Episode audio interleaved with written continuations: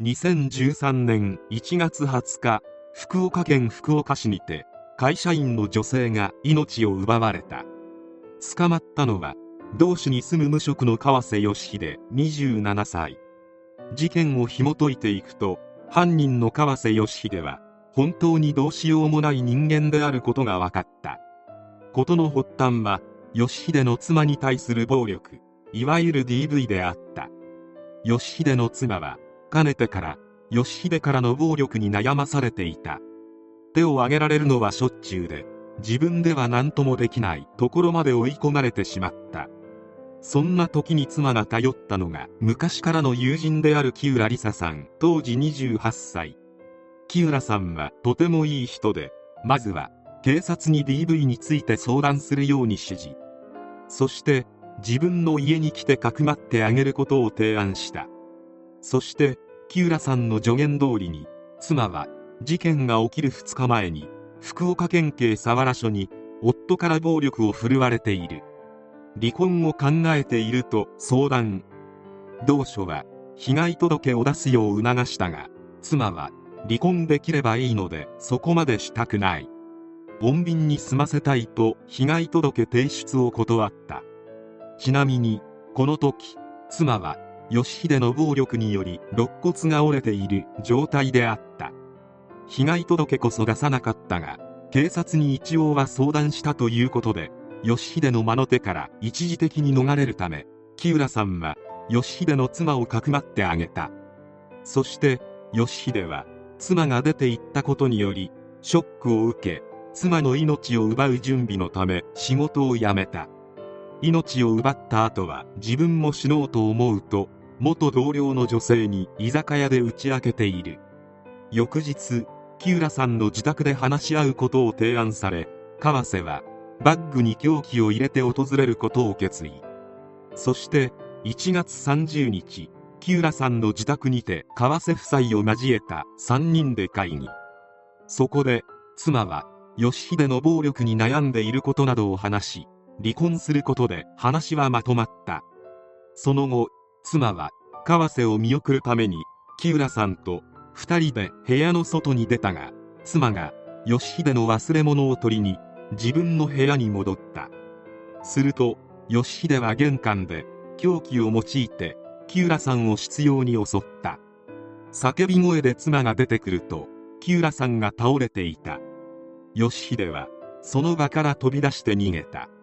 妻は警察と消防に通報。病院に運ばれたが木浦さんは搬送先の病院で絶命した。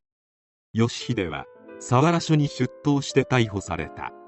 突然木浦さんを襲った理由を木浦さんが携帯を持っているのを見て警察に通報していると思ったと義秀は供述した。だが通報の記録はなく全くの勘違いであった。事件が起きた瞬間は周辺も騒然となった。現場アパートのすぐ近くに住む主婦は木浦さんの「助けて助けて」という大きな叫び声を聞いた。直後には別の女性の「大丈夫大丈夫よ」と励ますような声。救急車やパトカーが次々に到着した。すぐ近くには小学校や中学校もある。こんな事件が起きたことで住民はとても恐怖した。近くの女性もギャーというものすごい悲鳴が聞こえて目が覚めた。普段は閑静な住宅街で事件とは無縁な場所。まさかあんな事件が起きるなんてと驚いていた。亡くなった木浦さんが以前勤務していた福岡市博多区のエステ店では一緒に働いていたスタッフの女性が秘宝を聞き嘘でしょと言って絶句し泣き崩れた。木浦さんは正義感が強くみんなに慕われていたという。木浦さんが高校3年生の時の担任教諭によると木浦さんはハンドボール部に所属し理学療法士を目指していた。夢を叶えようと頑張り希望の進学先に現役で合格して喜んでいたことをよく覚えている。明るくしっかりした友達思いの子で友人をかくまっていたのも彼女らしい。こんなことになって本当にひどすぎると声を震わせた。一方の川瀬義秀は携帯電話の販売などを取り扱う会社に入社。福岡市の販売店で接客を担当した。同僚社員は仕事ぶりは真面目で成績も良かったと振り返る。しかし義秀について相手の親の反対を押し切って結婚し喜んでいたと聞いたが妻への執着が強く仕事に集中していないという声もあった。自分は妻に手を挙げていると打ち明けられた同僚もいたようである。頭痛や吐き気などを訴え休みがちになったといい。迷惑がかかるとして退職していた。自分勝手という言葉では到底言い表せないほどの川瀬義秀の横暴に木浦さんを知る人間は激しく憤った。裁判にて検察は木浦さんを執拗に襲っており強い意志に基づく犯行だとして懲役30年を求刑。一方弁護側は携帯電話で話していた木浦さんを見て警察に通報されると勘違いし気が動転してしまったと述べ命を奪うつもりはなかったと主張した。そして2013年9月13日福岡地裁の岡部勝裁判長は被告は妻を連れ戻すため凶器を準備して木浦さんの部屋に出かけた。そして話し合いの後電話をしていた木浦さんを見て敵対する行動をとったと感じ怒りに火がつき犯行に及んだ。犯行の経緯や動機に酌量の余地は皆無で殺意の強固さと残虐さは群を抜いており酌量の余地は皆無として懲役24年の判決を言い渡した。加えて遺族は死刑を求めた。私たちも死んでほしいと思っている。生物学的な意味でなく人格的な意味で他人を思いやる大人に生まれ変わってほしいと裁判長は異例の説諭を行った。基本的に裁判は法に基づき量刑を決めるものである。長山基準のような判例主義は受け入れがたいが判決に個人的感情を持ち込んではいけない。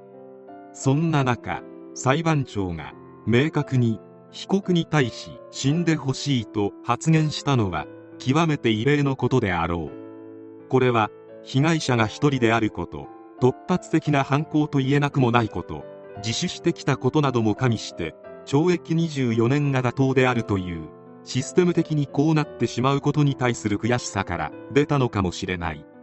とはいえ検察の求刑通りでも30年。義秀は若いため50代で出所してくることになる。この男をこの年になるまで税金で食わせることは個人的に非常に納得がいかない。出所したとてどうせまともに社会復帰などできるはずもないため再び犯罪を行うか生活保護になることは目に見えている。いずれにせよ国民のお金で生活することはほぼ確定しているようなものなのだ。こんな奴のために税金を納めているわけではないのに。そもそも動機が意味不明である。義秀は警察に通報されると思って襲ったなどと供述しているが話し合いで離婚することで合意したのだから木浦さんは通報する必要などない。とばっちりもいいとこで木浦さんは本当に気の毒である。義秀のような犯罪をする者は速やかに国が確保し管理ないし処分してほしいものである。